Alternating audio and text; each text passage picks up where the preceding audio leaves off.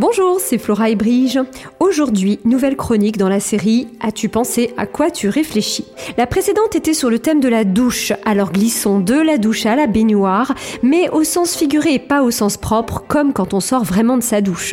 Vous l'avez certainement déjà entendu, il paraît que ce n'est pas écolo de prendre des bains. Eh ben, figurez-vous que j'en prends moi des bains et pourtant, je pense utiliser moins d'eau pour me laver que le français moyen. Prenons les chiffres.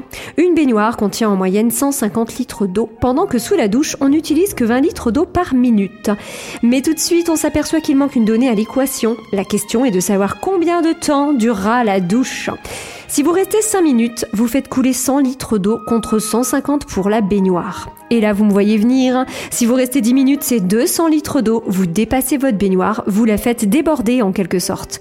Mais est-ce qu'il n'y aurait pas encore un truc qu'on nous cache ? Eh bien si, il faut aussi se demander combien de fois par semaine on va se doucher.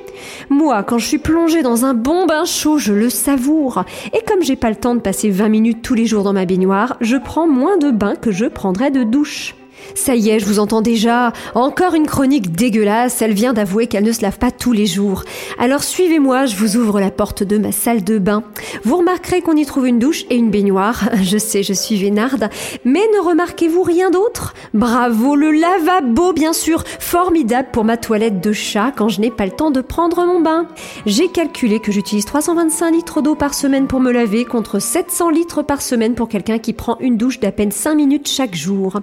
Au fait, il paraît que pour obtenir un kilo de viande bovine, il faut quinze mille litres d'eau.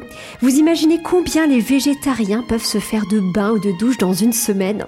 Allez, je vous laisse, j'ai un bon bain chaud qui m'attend.